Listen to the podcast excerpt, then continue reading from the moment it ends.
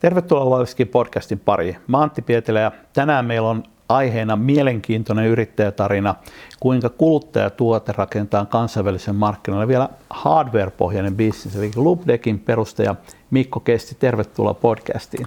Kiitos Antti, mukava olla täällä.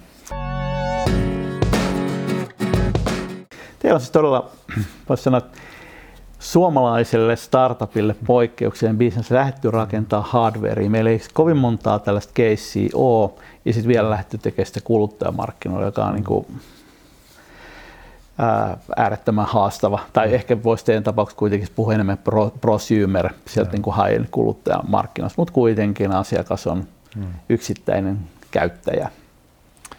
Joo, kyllä vaan. Että, tota, vuonna 2005 mä päätin, että musta tulee yrittäjä ja siitä asti mä oon etsinyt aina jotain yritysideaa, mitä mä lähden sitten vetää. Ja silloin myös päätin, että hardisbusiness ei ainakaan ole, koska siinä sitoutuu noita pääomia ja niitä on vaikea korjalla jälkeenpäin. Ja kappas kappas, että missä sitä ollaankaan tänä päivänä.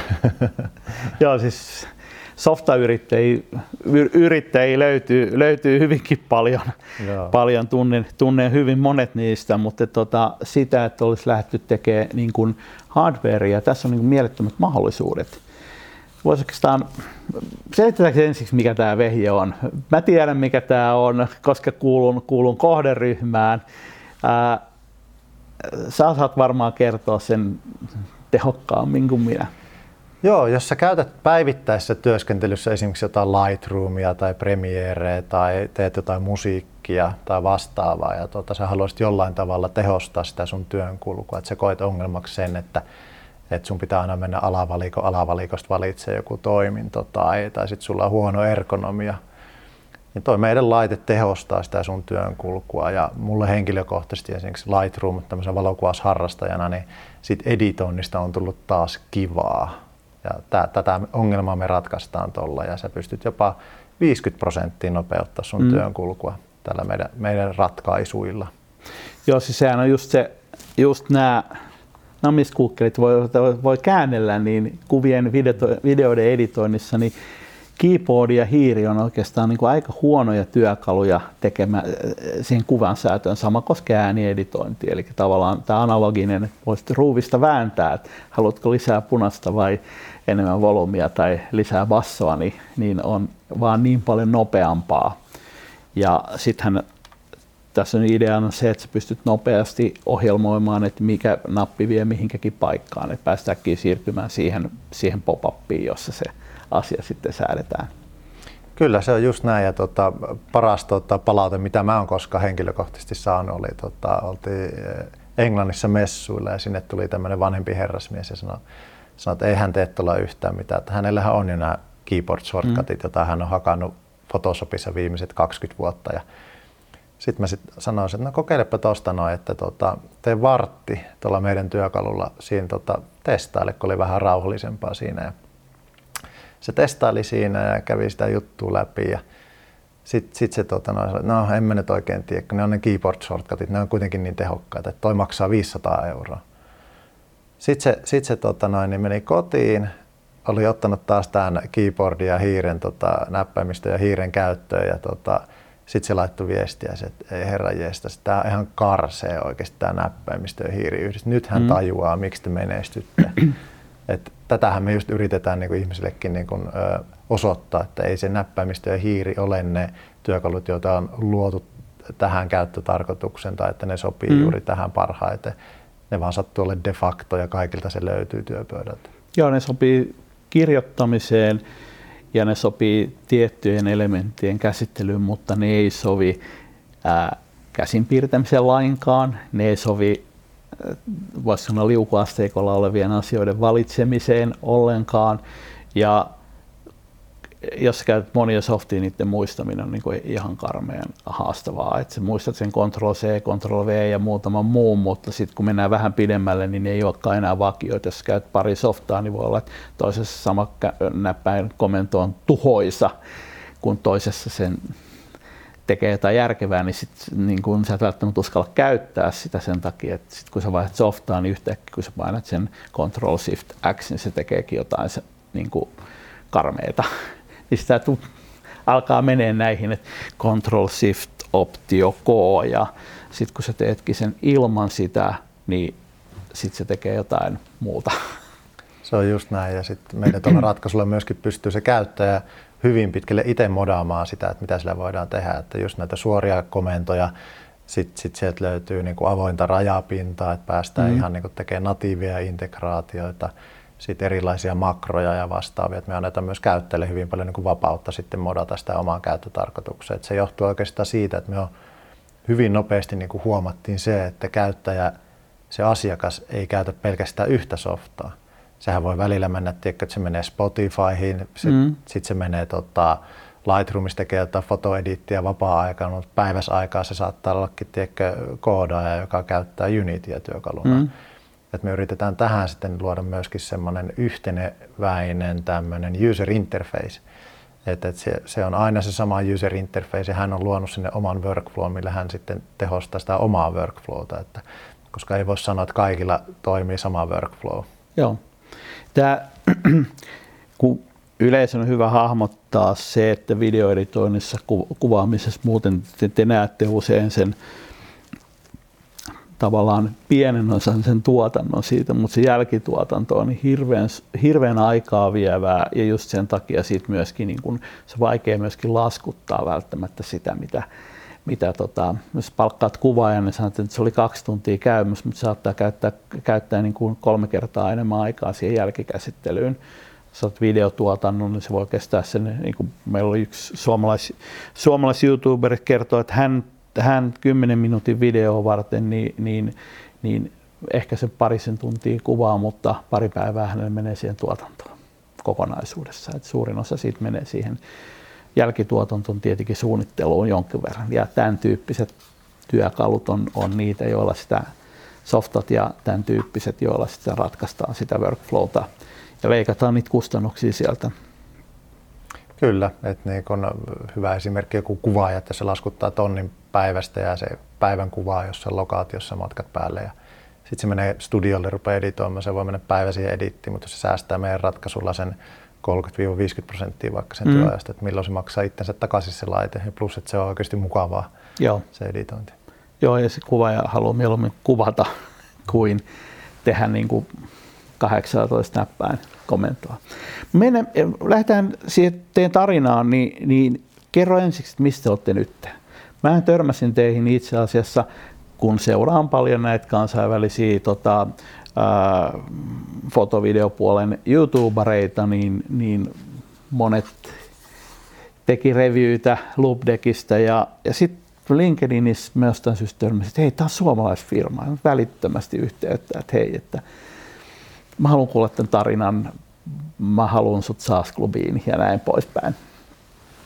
No joo, siis tota, no, tarina ehkä hyvä aloittaa jopa ihan mun tuolta opiskeluajoista lähti. Mä oon tota, konetekniikkaa opiskellut tuolla Tampereella, että mä lähdin sieltä dippainsin paperit taskussa, lähdin sitten maailmalle ja mä en juurikaan tehnyt niitä kuukauden tai kaksi niitä töitä ja sitten mua pyydettiinkin jo myyntiin mukaan.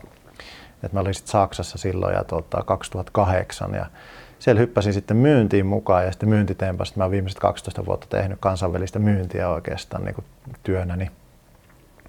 Ja, ja tuota noin, ää, mä jo silloin tutustuin niin Caddy-softiin, siellä oli AutoCADia ja SolidWorksia ja kaikkea tällaisia näin. Ja se oli silloinkin tosi tuskaisaa se editointi. Plus sit, sitten tota, on aina oikeastaan harrastanut valokuvaamista. Et ihan niin kuin ottanut pokkarikameralla penskana ja ruvennut kuvaa filmille myöhemmin. Ja sit, sitten tuli tota, digijärkkärit tuli kuvioihin vasta 2013 mulla. Että oli rahaa silloin ostaa, kun oli päässyt jo työelämään ja näin poispäin. Ja tota, tämmöinen pitkään kypsynyt haave. Ja ostin ensimmäisen digijärkkärin ja rupesin sillä kuvaamaan. Ja sitten tulikin aika, että okei, näitä pitäisi varmaan editoida näitä kuvia. Ja sitten saatoin kavereita kysyä, että Facebookissa, että mikä on hyvä tota, editointisofta, joku helppo, että en mä kovin vaativaa on näissä. Ja kaikki sanoo, että Lightroom, että Adobe Lightroom, se on, niin se on intuitiivinen, helppo ja että sillä pääsee hyvin alkuun. Sitten kun mä rupesin käyttää sitä, mä totesin, että tämä on ihan hirveä. Sitä eihän niin hirveämpää softaa voi olla, että nämä kaikki mitä mä tarvitsen siinä on jossain alavaliko alavalikossa. Sitten kun mä kuvaan, tiedätkö, vaikka kuukauden aikana otan tiedätkö, mun lapsista kuvia mm. tai vastaavaa ja pidän kuukauden breikkiä siitä editoinnista, että joku sadepäivä sunnuntaina saatan ruveta taas mm-hmm. editoimaan, niin sitten mistä nämä oli nämä funktiot, mitä mun pitää tehdä tässä. Että sellainen fiilis tuli siinä. Ja tota, sitten mä googletin, no okei, okay, että niin editing keyboard, että pakkohan näitä, näitähän DJ-maailmassakin paljon, tiedätkö, täynnä kaikki mm. miksereitä ja editing mixer, ei mitään, ei mitään löydy. Sitten mä ajattelin, että tämä on pakko itse tehdä, että ei voi nyt muuta, että mä en voi antaa tämän vaan niin asian Joo. olla. Ja, ja tota, sitten sit mulla rupesi niin olla, että omasta mielestäni oli idea hyvä. Mä tiesin, että ihan turha testata ideaa niin kuin kavereilla ja perheillä ja näillä, koska se on, se on, he eivät maksaisi sitä tuotteesta mm. siinä mielessä. Sitten päätin, että mennään Indiegogo joukkorahoituskampanja. Ei sen vuoksi, että me myydään sillä paljon, vaan sen vuoksi, että sitä ideaa validoidaan siellä, testataan, että onko tälle kysyntää. Ja se ultimaattinen testi on se, että kun ihmiset maksaa siitä, se oli ennakkomyyntiä meille ja tuota, tavoite oli 75 000 euroa kerätä siellä. Saatiin 366 000 euroa.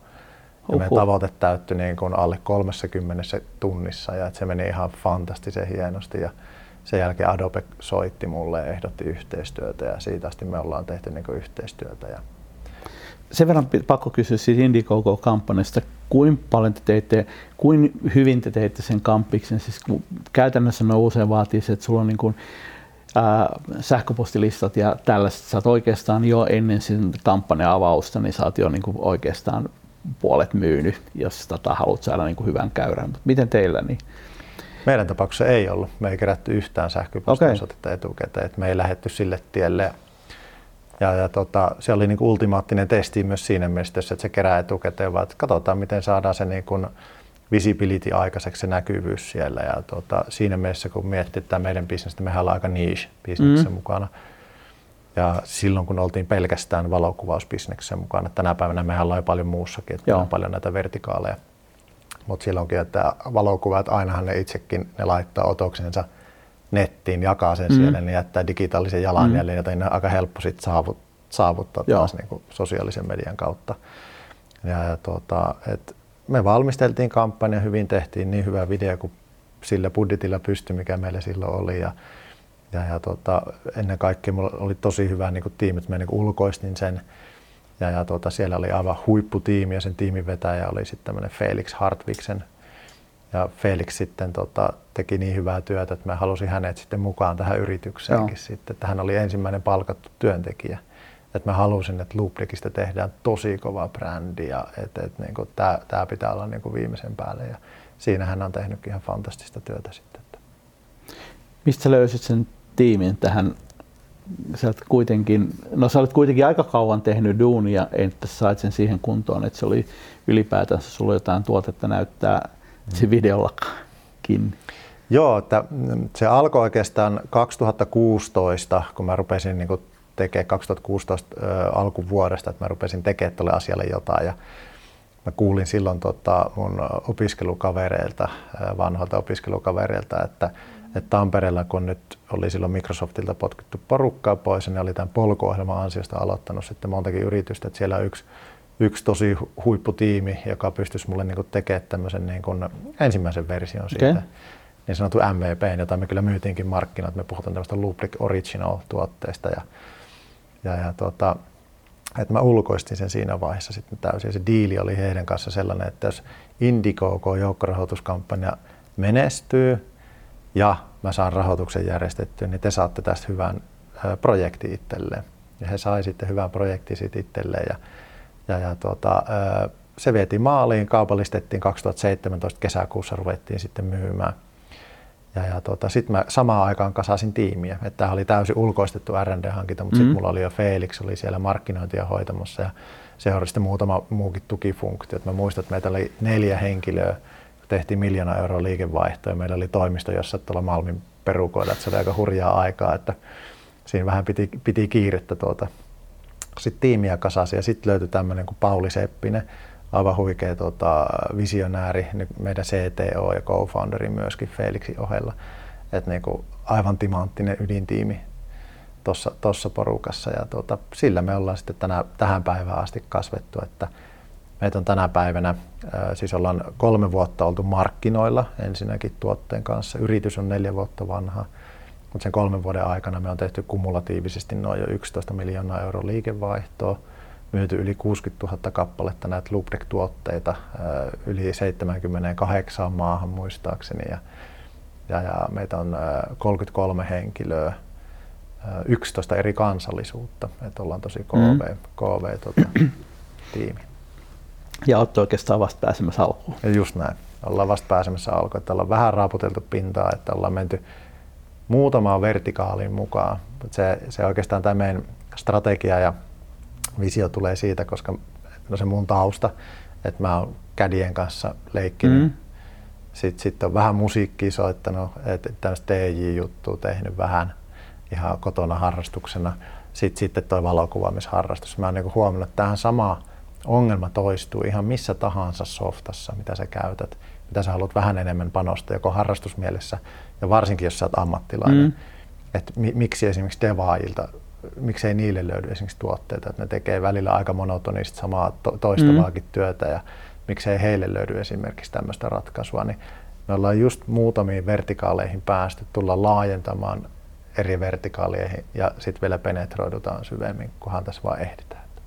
Joo, tuo jännä, siis pelipuolelle on kehitetty aika paljon. Mä en miettinyt sitä, että miksi pelipuolelle löytyy vaikka mitä keyboardeja, mutta siis me ollaan niin bisnesmarkkinoita kokonaan hyödyntämään, että jengi saa kuitenkin tuhansia euroja kuukaudessa palkkaa, sulla on niin kuin Suomessakin niin satoja ja satoja tuhansia tietotyöläisiä, että jos me tuodaan sinne jotain tuottavuusvälineitä, niin voisi kuvitella, että ne on niin kuin paljon järkevämpää tehdä siihen markkinaan kuin siihen pelaajamarkkinaan, jossa tota, jengi vaan kuluttaa, kuluttaa rahaa. Sitten kun, sit kun päästään siihen, että se niin kuin tämän tyyppisellä päästään, että voit laskea, että hei, että montaa päivää mene, kun mä, siirryn plussalle tämän investoinnin kannalta. Nämä niin kuin menee, tulee no-braineriksi.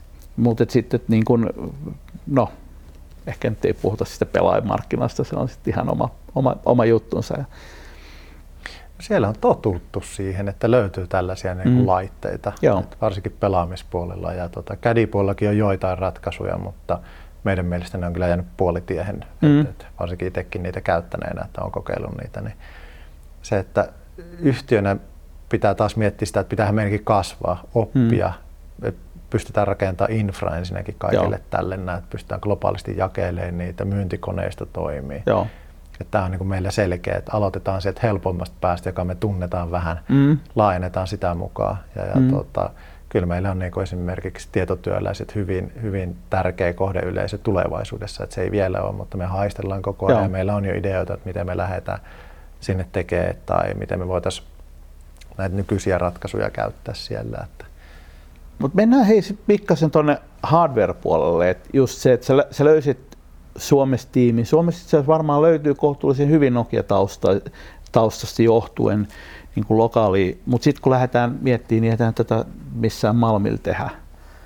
Eikö niin? Se on just näin, että tuota, no, tiimistä niin joo kyllä, että Nokia-taustaisia tyyppejä löytyy. Siellä Pauli on meillä tosiaan meidän CTO ja co-founderi, niin on Nokia-taustainen siinä mielessä, mutta on muutakin kokemusta toki tullut ja näin poispäin. Ja tuota, niin kuin Hardiksen tekeminen täällä nyt ei ole mikään semmoinen niin kuin ihmeellinen juttu, mm. että Suomessakin toi onnistuu kyllä, mutta tuota, ehkä enemmän siinä se ihmeellisyys on, että täältä ponnistetaan maailmalle. Joo. Se on niin se isompi juttu tässä näin.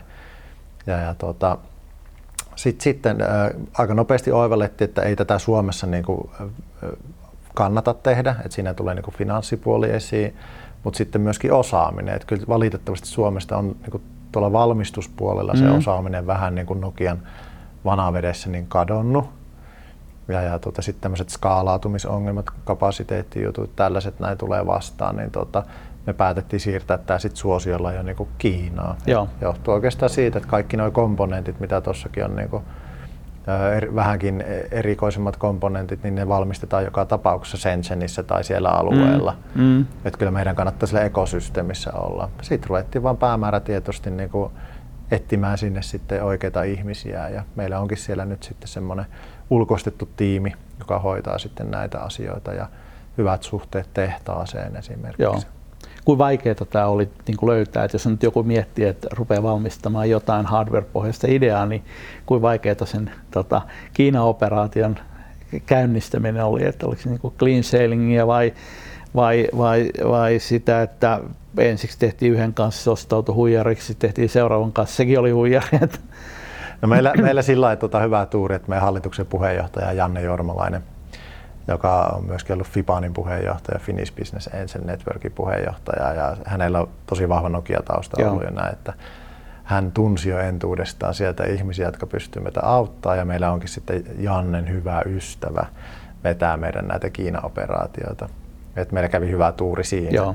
Et mä en voi sanoa, että, että henkilöiden löytäminen olisi mitenkään ollut hankalaa tai muuta. Mun se oli äärettömän helppoa, mutta meillä kävi kyllä tuuri, täytyy myöntää.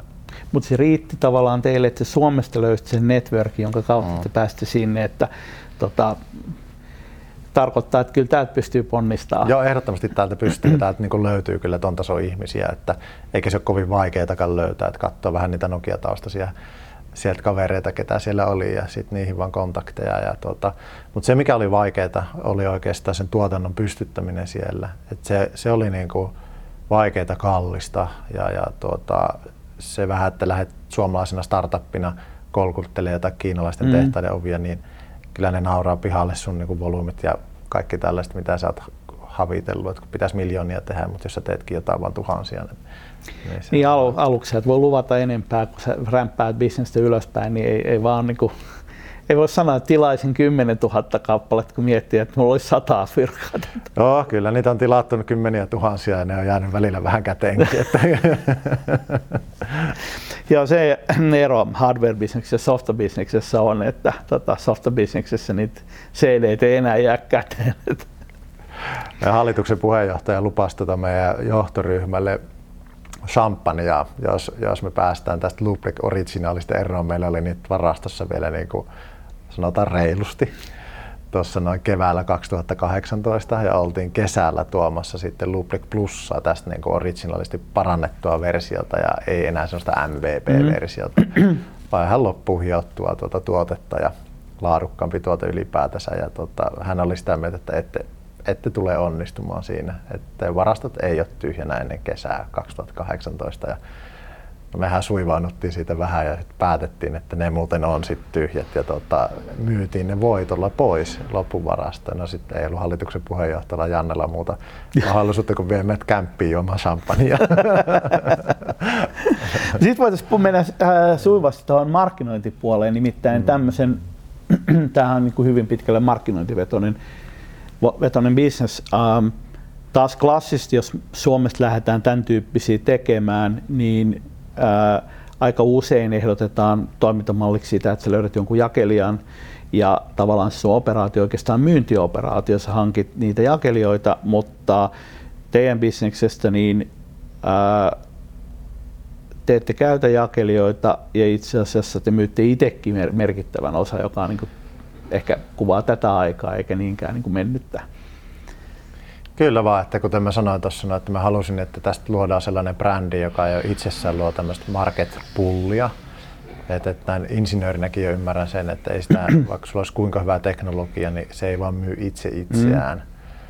Että luodaan sitä kysyntää, tehdään jatkuvasti markkinointia ja niin kuin tehdään budjetit markkinoille, että niin tuossa on budjetti, että tuolla me saadaan myytyä nyt sitten näin ja näin paljon näitä. Ja, ja, ja tota, mutta samaan aikaan sitten kuitenkin pitää olla se tuote niin kuin näkyvillä. Että jos sä teet markkinointia, mutta se ei olekaan saatavilla, vaikka puhutaan mm-hmm. Chilestä, että et me ei pystytä vaikka syystä X, Y, Z toimittamaan niitä tuotteita Chileen lubdec.comin ö, kautta, jos asiakas menee sieltä ostamaan, niin, niin tota, miten se taataan, että se on siellä paikallisesti näkyvillä. Ja sitten sit me aluksi etsittiin jakelijoita, koska me luultiin, että maailma toimii niin kuin jakelijoiden mm. varassa. Ja, ja, ja tota, oli vähän kokemusta, vähän benchmarkattiin muita vastaavia firmoja sitten, niin tota kaikilla löytyy joku jakelija. Sitten me todettiin tosi nopeasti jo alle puolessa vuodessa, nämä jakelijat on ihan hyödyttömiä. Et ne on ennen kaikkea ne on tosi, tosi tota, ahneita, että et ne, ne haluaa jopa 50-60 prosenttia itselleen marginaaliksi ja, ja sitten ää, toiseksi ne on vanha-aikaisia, että sä pyydät teet jonkun mainoskampanjan vaikka tai joku kampanja, sosiaalisen median kampanja vaikka, niin sä et saa heiltä niin minkäännäköistä dataa. Et se voi tulla kuukauden jälkijunassakin se, että kuinka monta kappaletta he on myyneet tänä päivänä. Mm. Me päätettiin silloin ottaa strategiaksi, että me etsitään vain 2-3 tämmöistä niin merkittävää jälleenmyyjää per maa tai, tai maa-alue tai tämmöinen näin. Ja, ja tuota, se osoittautui tosi hyväksi, että meidän liikevaihdosta siinä ää, tuli viime vuonna esimerkiksi tuli 60 prosenttia jälleenmyyjien kautta ja 40 prosenttia oli silloin jo online-myynti. Se tarkoittaa meillä loopdeck.com ja Amazon yhdistettynä. Tänä vuonna toki tota, jälleenmyyjät on ollut tosi ahdingossa koronaviruksen takia ja tota, jotenkin mä en käsitä, että vaikka heidänkin myynnistään 90 prosenttia on online-myyntiä, mm. että miksi he on niin ahdingossa ollut, mutta kertoo vaan heistä hyvin paljon, että he ei ole pystynyt niin muuntautumaan tai pysyä siinä mukana.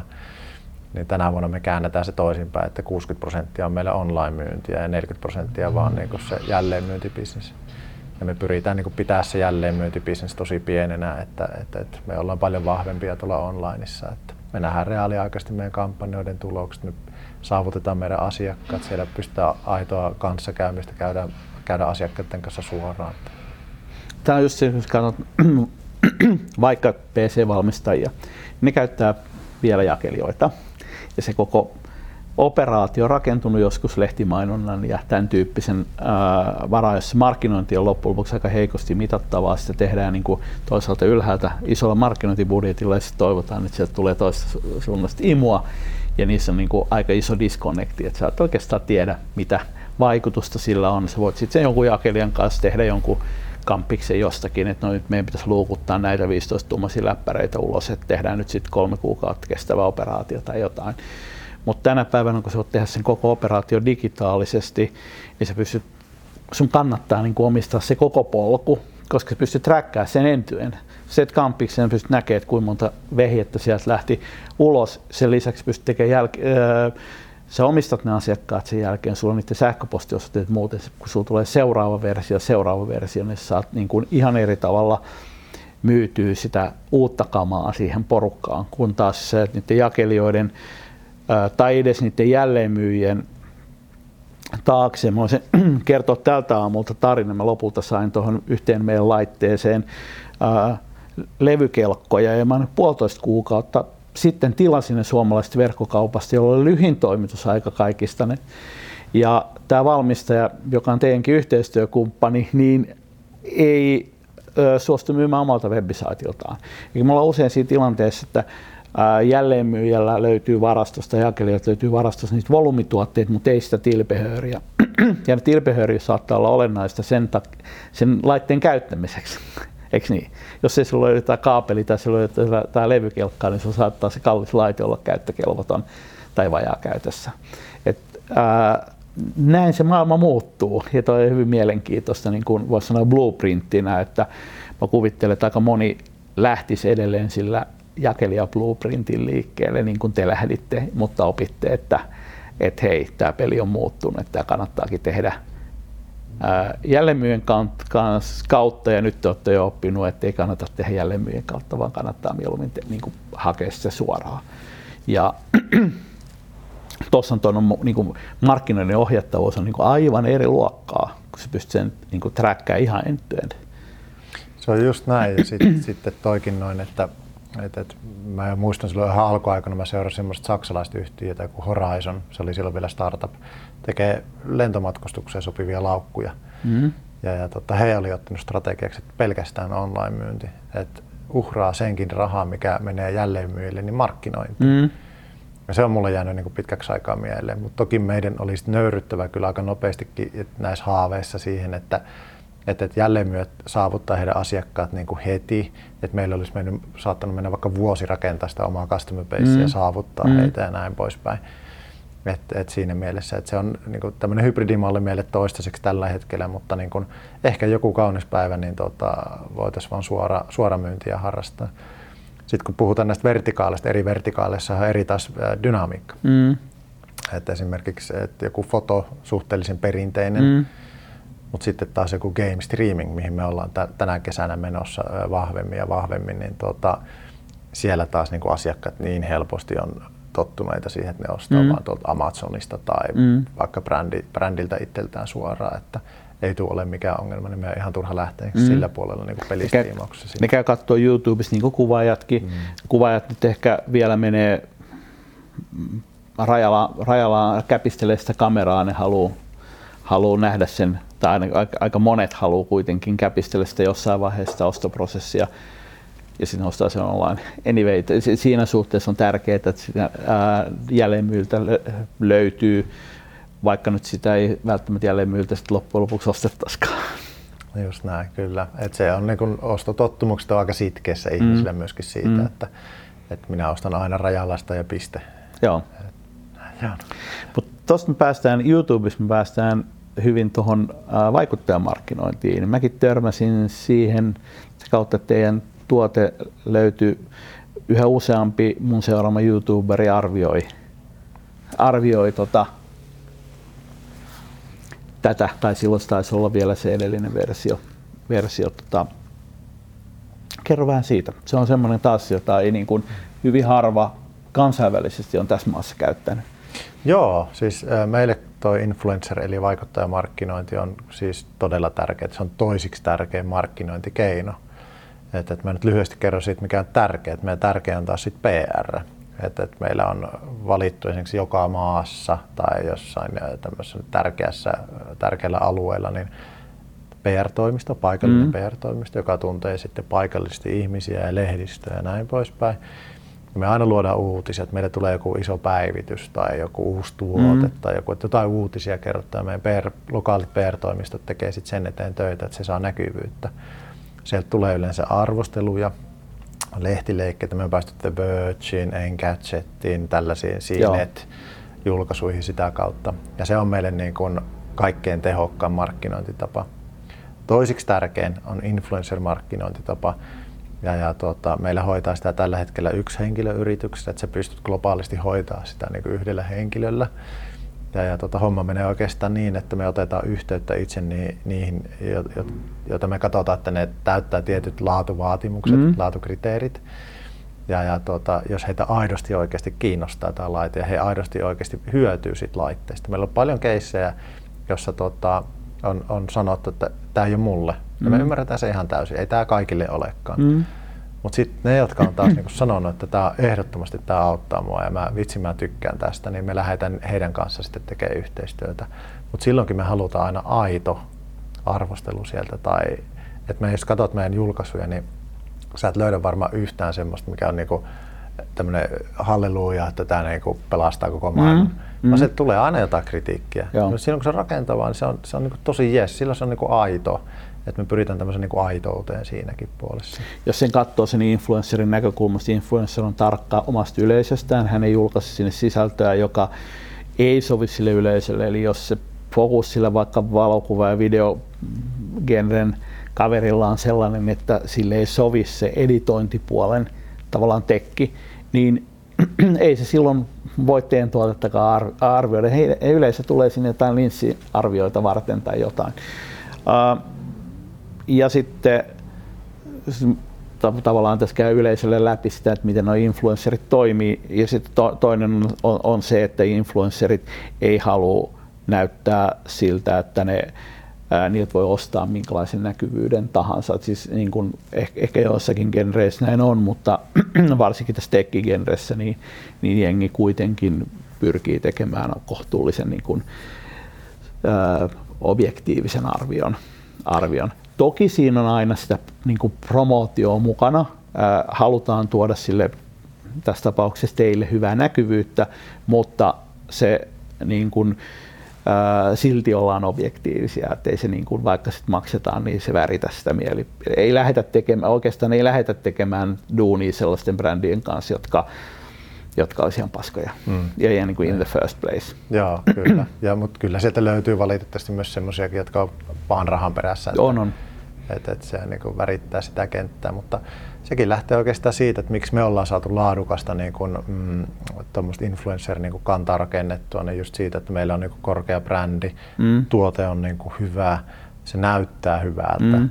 Että nämä niin kuin syyt, ne, nekin, nekin haluaa laatukamaa omille sivuille ja siitä syystä meillä hyvinkin laadukkaat niin kuin influencerit myös tässä mukaan. Joo, siis tästä voi sanoa jo painosta, mm.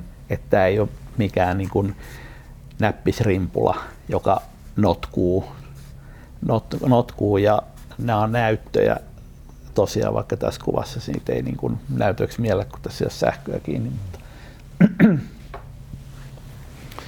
Miten tota toi, teillä on tiimi, reilu 30 henkeä. Joo. Uh, hardware-tiimi ei voi olla kauhean remote, eli Softafirmoja jo tänä päivän rakennetaan niin, että ei välttämättä toimisto ollenkaan. Te olette ulkoistanut aluksi osa, mutta nyt varmaan niin aika 30 hengessä on aika paljonkin jo kuin in-house. Joo, kyllä meillä on paljon niin kuin in-house oikeastaan kaikki, että hyvin, hyvin tota vähän pyritään niin kuin ulkoistamaan, että joissakin projekteissa totta kai täytyy olla sit sellainen tilanne, että, että ulkoistetaan sitten ihan meille, että käytetään kyllä kumppaneita siellä. Ja joitakin kumppaneita on käytetty ihan alusta alkaen, että, että siinä mielessä tosiaan meitä on Helsingissä, Helsingissä semmoinen reilu 25, sitten meillä UKssa, Taivanissa on henkilöitä, sitten meillä on Sensenissä tytäryhtiö ja Ukrainassa on myös sitten tota, viiden hengen R&D-softatiimi.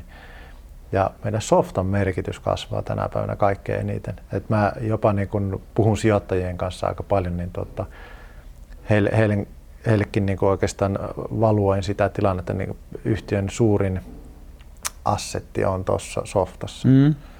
Et sitä me on rakennettu niin kuin neljä vuotta ja se softa tavallaan takaa sen, että meillä on niin kuin natiivit integraatiot eri, eri softiin ja, ja tuota, se takaa myöskin sen käyttökokemuksen, että, että sä voit vaan mieltää tuonne, että on vaan tämmöinen technology platform, mihin voidaan lähteä rakentamaan mm. mitä vaan. Että jos ei sulla ole sitten hyvää tämmöistä service softwarea, mapping softwarea välissä, niin tota, se jää aika elottomaksi, hengettömäksi ja se user experience ei tule pelkästään siitä, että sulla on vaan pelkkä rauta. Tämä on mielenkiintoista myöskin, koska tota, monet ajattelee hardware-bisneksen silleen, jos sä vaikka printeri, niin se on se printeri, jossa sä maksat. Ja, ää, mä otan esimerkiksi skannerit, niin joka skanneri, jonka mä oon ikinä ostanut, niin mä oon joutunut vaihtamaan se siinä vaiheessa, kun mä oon vaihtanut käyttöjärjestelmää ää, seuraavaan versioon, koska se laitevalmistaja ei koskaan tehnyt seuraavaan version ajureita. Ja jossain vaiheessa mä oon lopettanut niiden ostamisen. sen softan merkitys siinä lisäarvossa on, on suuri. Tämä on periaatteessa enableri, hmm. varsinkin niin kuin, kun tämä on input device, niin tämä on niin kuin, ehkä, ehkä No joo, printerissäkin mulla kävi just sellainen, että me joudun kaksi printeriä heivaamaan mäkeen sen takia, että, että, että tota, driverit ei enää toiminut, mikä on suoraan sanottuna aika syvältä. on, todellakin. Ja kyllähän tässäkin niin se pystyy tosi paljon, no ajatellaan tämäkin on oikeastaan älykäs laite sille, että se on näytöt, niin kyllähän tämä niin on ohjel, ohjelmoitava mitä suurimmassa määrin ja kaikki oikeastaan se niin kuin suurin lisäarvo tehdään siellä softan puolella sitten kun toi on kondiksessa ensiksi. Just näin kyllä. Ja sitten on haluttu luoda tuota, jolla on pitkä life cycle, mm-hmm. ettei pelkästään sellaista, että joudutaan kahden vuoden välein vaihtaa tai vastaavaa. Että niin kerralla kunnollinen, hyvä ja laadukas tuote, ja tuodaan just kahdella tämmöisellä tatsinäytöllä, sinne pystytään tuomaan hyvinkin paljon eri, erilaista tota noin, niin lisäarvoa ja tulevaisuudessa sitä voidaan muokata ihan miten vaan halutaan, kun se on se softa, joka siellä sitä tekee taustalla. Ja, ja, ja tota noin, niin, sitten meillä ajatuksena myöskin niin kun yhtiönä se, että me, me tuota, tuotteistetaan meidän softaa. Että me pystytään luomaan sieltä tämmöisiä vaikka virtuaalisia loop tai, tai, tai sitten erinäköisiä appeja ja tämän tyyppistä. Mm. Ja, sitten myöskin meille on niinku tärkeää se, että tuossa niinku rajapinnat pysyy auki. Et me niinku, et ihan open source se ei ole, mutta voi puhua tämmöistä niinku semi-open source ratkaisusta, jossa tota, tietysti suojellaan omaa bisnestä ja halutaan mahdollisimman paljon käyttäjiä sinne eh, Lubric-ekosysteemiin.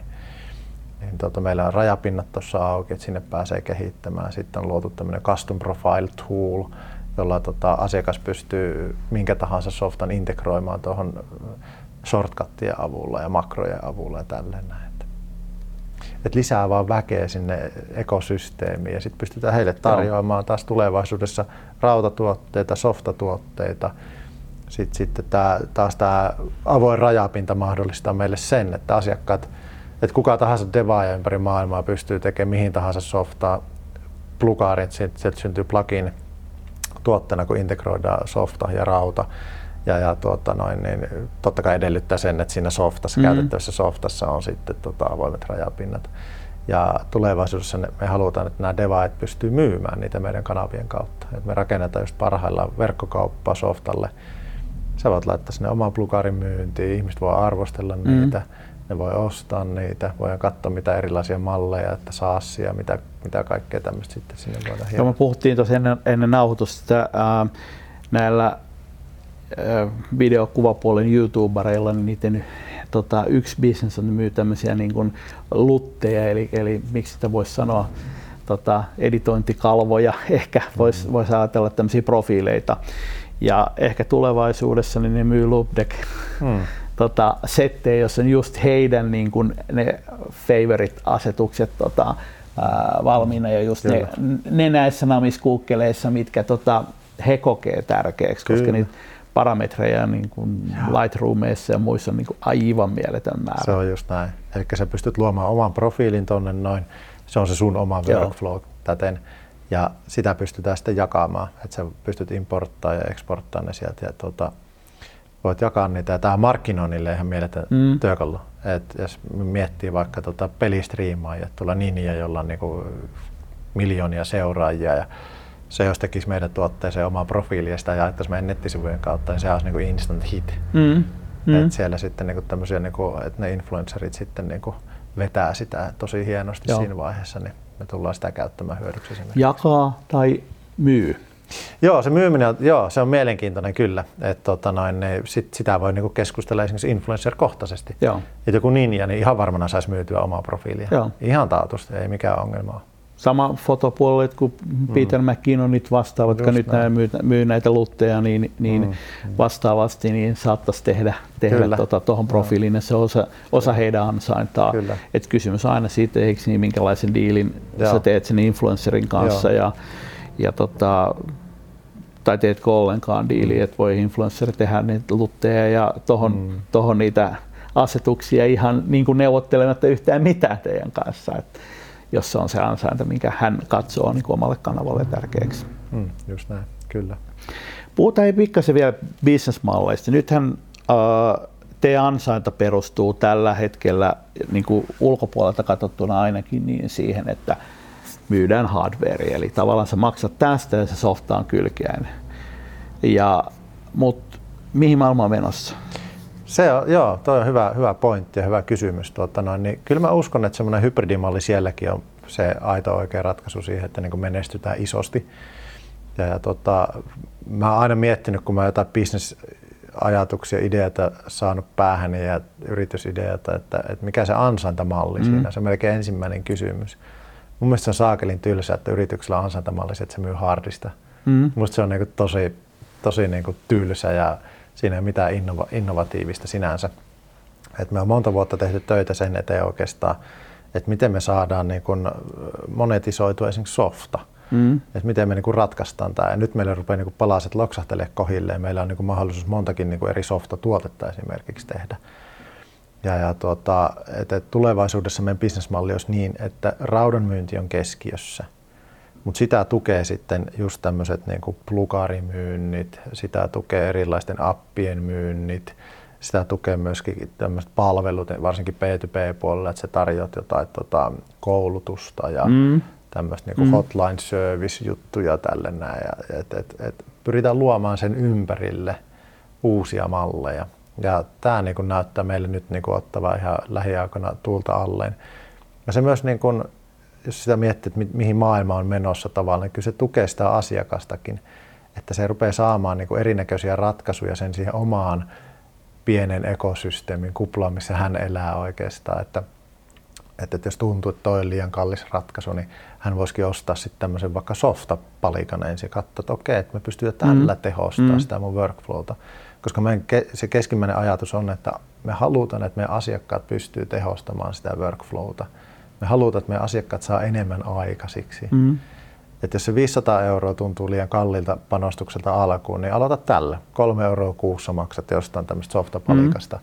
softatuotteesta, jolla sä voit jo tehostaa vähän sitä sun workflowta.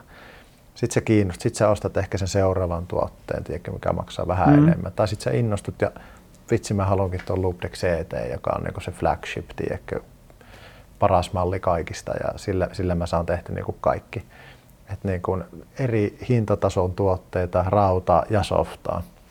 Joo, se voi olla hyvin, että saatat sen niin kuin puhelimeen sen läpin, käytettäisiin sitä läppärillä siellä kentällä ja sitten sulla on se CT siellä konttuurilla, kun sä et tuota viitti rahaa, rahan mukana. Just näin, just näin. Es, esimerkiksi.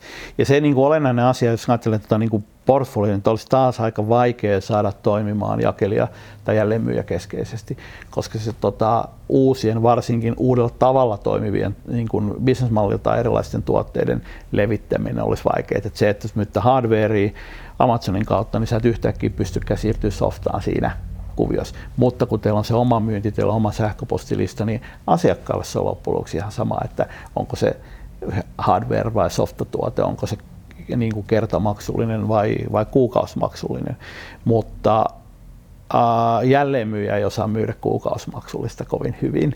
Äh, se ei osaa myydä hardwarein keskittynyt, ei osaa oikein hyvin myydä softaa ja, ja niin poispäin. Varsinkaan se ei osaa myydä ekosysteemiä, se ei osaa myydä koulutuksia jolloin teillä olisi äkkiä että teillä niin pitäisi olla hirveä määrä erilaisia jälleenmyyjiä, erilaisia kanavia, jos, jos te haluaisitte saada koulutuksia kaupaksi ja näin poispäin. Mutta nyt kun ne on teidän omalla sähköpostilistalla, niin te pystytte paljon helpommin tuomaan uusia, tavallaan laajentaa sitä bisnesmallia tuomaan uusia, uusia juttuja siihen.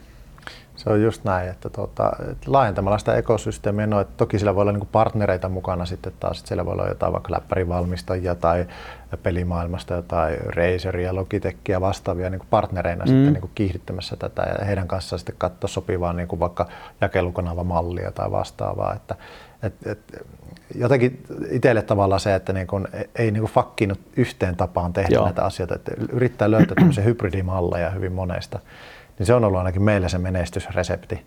Että ei lähdetä yhtä kanavaa niin kuin ihan sairaan tiukalla fokuksella puskemaan, vaan katsotaan vaikka kaksi siihen ja sitten katsotaan Joo. kumpi menestyy paremmin ja luovutaan toisesta.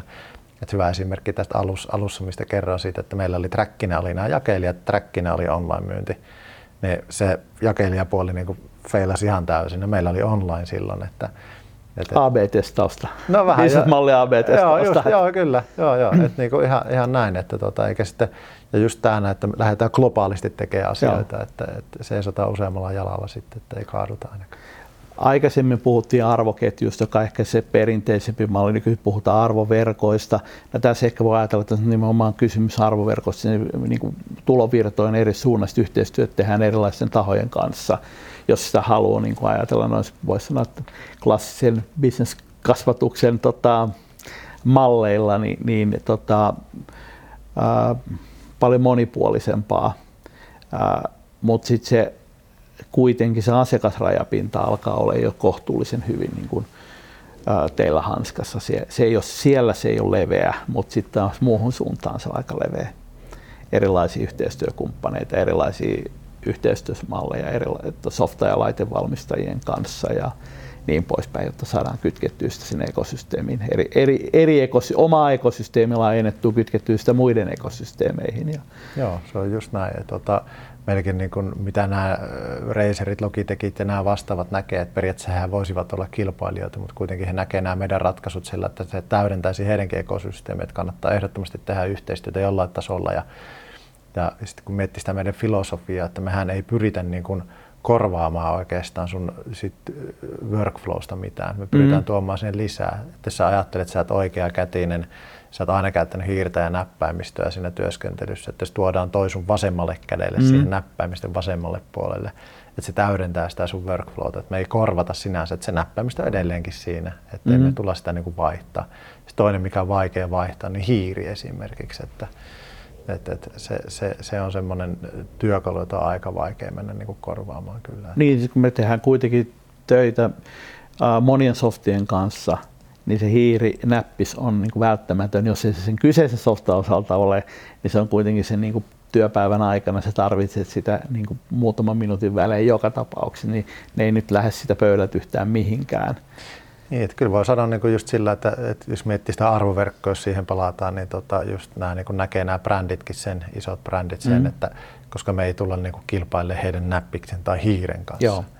Että tämä vaan täydentää sitä workflowta siinä mielessä, niin tota, he näkee meissäkin sitten arvoa, että sen, sen takia me on päästy sellaisiin pöytiin keskustelemaan ja, ja tota, sitten softapuolella sama juttu. Joo, ja sitten sama teidän hintapiste on myöskin sellainen, että ette kilpaile siinä mielessä, että ne myy niin kuin kymppien tuotteita, myytte satasien tuotteita, että te olette siellä niin kuin high-end-osassa. Mutta hei, me voitaisiin ruveta vähän räppäämään, äh, jos nyt ajatellaan kuuntelijaa, niin yksi sellainen key takeaway, mitä me mietittiin, on tämä kansainvälinen puoli. Eli miten sä sanoisit nyt yleisölle, mitä heidän kannattaa tehdä, jos miettii KV-bisnestä? Rohkeutta, sitä pitää niin kuin olla siinä hommassa. Ja, ja tuota, että ihmisiä ne on siellä rapakon toisellakin puolella, jos haluaa lähteä. Että miten me lähdettiin sitä ratkaisemaan sitä hommaa, niin mä heti hoksasin sen, että markkinadynamiikka ei ole välttämättä samanlainen Suomessa kuin vaikka, vaikka Jenkeissä. Että jos Suomessa niin menestyt hiton hyvin, niin ei sitä tarkoita, että, että Jenkeissä on sit sama niin kuin menestymisresepti. Et, et sitä täytyy vaan lähteä kokeilemaan rohkeasti sinne vaan. Ihmiset auttaa tosi mielellään, kun kerrot, että tarvitset apua. Mm-hmm ja kerrot, että okei, että me ollaan suomalainen firma, joka haluaa skaalata maailmalle, että voitteko te jeesata, ja ne auttaa. Et, et sinne vaan rohkeasti. Et, tota, no, mekin tehtiin, että mä, et ensimmäisen myyntidiilin, minkä mä tein, niin oli, oli Jenkkeihin. Et mä ajattelin, että ihan saman energian mä uhraan Suomessa, niin miksi mä en sitten Jenkkeihin sitä tekisi. Mm. Ja tänä päivänä ihmiset varsinkin, niin kuin korona muuttaa meidän työ, työtapoja niin paljon, että tuommoinen etämyyntikin ihan varmasti onnistuu. Että jos ei ole rahkeita lähteä paikan päälle, niin sitten näitä etäpalavereita vaan. Joo, just se, että jos sä lähdet tekemään sitä Suomessa, niin mä en tiedä, olisiko tuollaista tuotetta voinut tällä, tässä markkinassa syntyä. Uh, se olisi edellyttänyt niin paljon leveyttä vertikaalimielessä. Se olisi pitänyt heti toimia niin kuin kymmenen softan kanssa, koska niitä Lightroom-käyttäjiä olisi ollut riittävästi, niin kuin talousmatikka ei olisi toiminut. Se olisi ollut ehkä mahdotonta saada sijoittajia siihen niin pieneen niin kuin alkumarkkinaan. Ja sitten se olisi ehkä johtanut siihen, että se tuote olisi ollut vähän all over the place, se ei olisi oikein menestynyt missään. No nyt se on ollut aluksi tiukka fokus siinä 78 maahan ja nyt sitä on helpompi laajentaa sieltä niin kuin sitä leveyttä, mutta niin kuin reittinä niin, niin niche-tuotteessa niin kotimaa ei anna riittävää riittävän kokoisia nichejä, jotta siellä pystyisi, pystyisi saamaan niin operaatio toimimaan. Se on just näin kyllä, että kyllähän tämä on niin tosi pieni markkina, mutta onneksi tämä on tavallaan pieni markkina ja se pakottaa sitten meidät monet niin yritykset lähteä mm. tuonne maailmalle. Mm. Et sen takia me nähdään sitten niin ihan, ihan tosi hyviäkin menestystarinoita kyllä, että, että, että jos me oltaisiin joku joku Saksan ja Suomen välistä tämmöinen markkina, että joku vaikka 40-30 miljoonaa henkeä, niin ei tältä varmaan syntynyt niin paljon semmoisia menestystarinoita ehkä. Vaikea tietysti sanoa, mutta kyllä mä oon tyytyväinen siihen, että Suomeen syntynyt siitä syystä, että tämä pakottaa lähteä maailmalle ja pakottaa puhumaan meitä vieraita kieliä ja se on mun mielestä rikkaus vaan siinä, että pieni markkina kyllä. No nyt sitten jos joku miettii, että hei, voisiko tämä toimia mun bisnesalueella, niin me puhutaan tästä ekosysteemipuolesta enemmän syksyllä SAS-klubissa. Uh, tilatkaa uutiskirjeen, niin saatte tiedon, milloin se seuraava, seuraava tilaisuus on. Ja Lubde.comista saa yhteyttä ja sua pystyy seuraamaan ainakin LinkedInissä. LinkedInistä, joo. Jos tota, panna linkki tuohon alas, niin, niin tota, jos haluatte lähteä rakentamaan jotain, jotain kuvioa tähän liittyen mietitte, että hei, meidän softa, meidän ratkaisu siihen liitettynä vähän tehokkaampi tai aika paljonkin tehokkaampi tapa käyttää, niin voisi tehdä siitä hotellivarausjärjestelmästä, hammaslääkärin työkalusta, you name it, mm. jotain ihan, niin kuin, ihan muuta ja avata ehkä, ehkä niin kuin mahdollisuuksiakin Kyllä, ja sitten meidän niin kuin tämmöiset corporate clientit, että sieltä on tullut paljon yhteydenottoa, että hei me tehdään, tehdään tota softaa ja, ja me halutaan, että meidän asiakkaat saisi sitten tämmöisen työkalun sinne, että pystyisi tehostamaan sitä työskentelyä tai se olisi mukavampaa tai mikä ikinä siellä onkaan sitten taustalla, niin he näkevät myöskin, että se on niin kuin erottautumistekijä. Joo. Että jos kilpailijat ei tarjoa sitä samaa, niin he ainakin pystyy tarjoamaan. Että, että, että sekin on tärkeää hyvin monelle. Että Joo, ei sitä niin kuin välttämättä kaikki käyttäjät tarvitse tällaista, mutta jos siellä niin kuin asiakkaalla 5 prosenttia niin tarjoaa niille tehokkaamman työkalun, niin voi olla, että se 5 prosenttia ei lähde eteenpäin mm. seuraavaan mm. softaan. Hei, mutta tota, kiva kun pääsit paikalle. Kiitos Antti. Ja muistakaa peukuttaa, jos olitte sitä mieltä, että tämä kannatti tänne asti katsoa. Ja kommentteja voi laittaa YouTuben kommenttikenttään.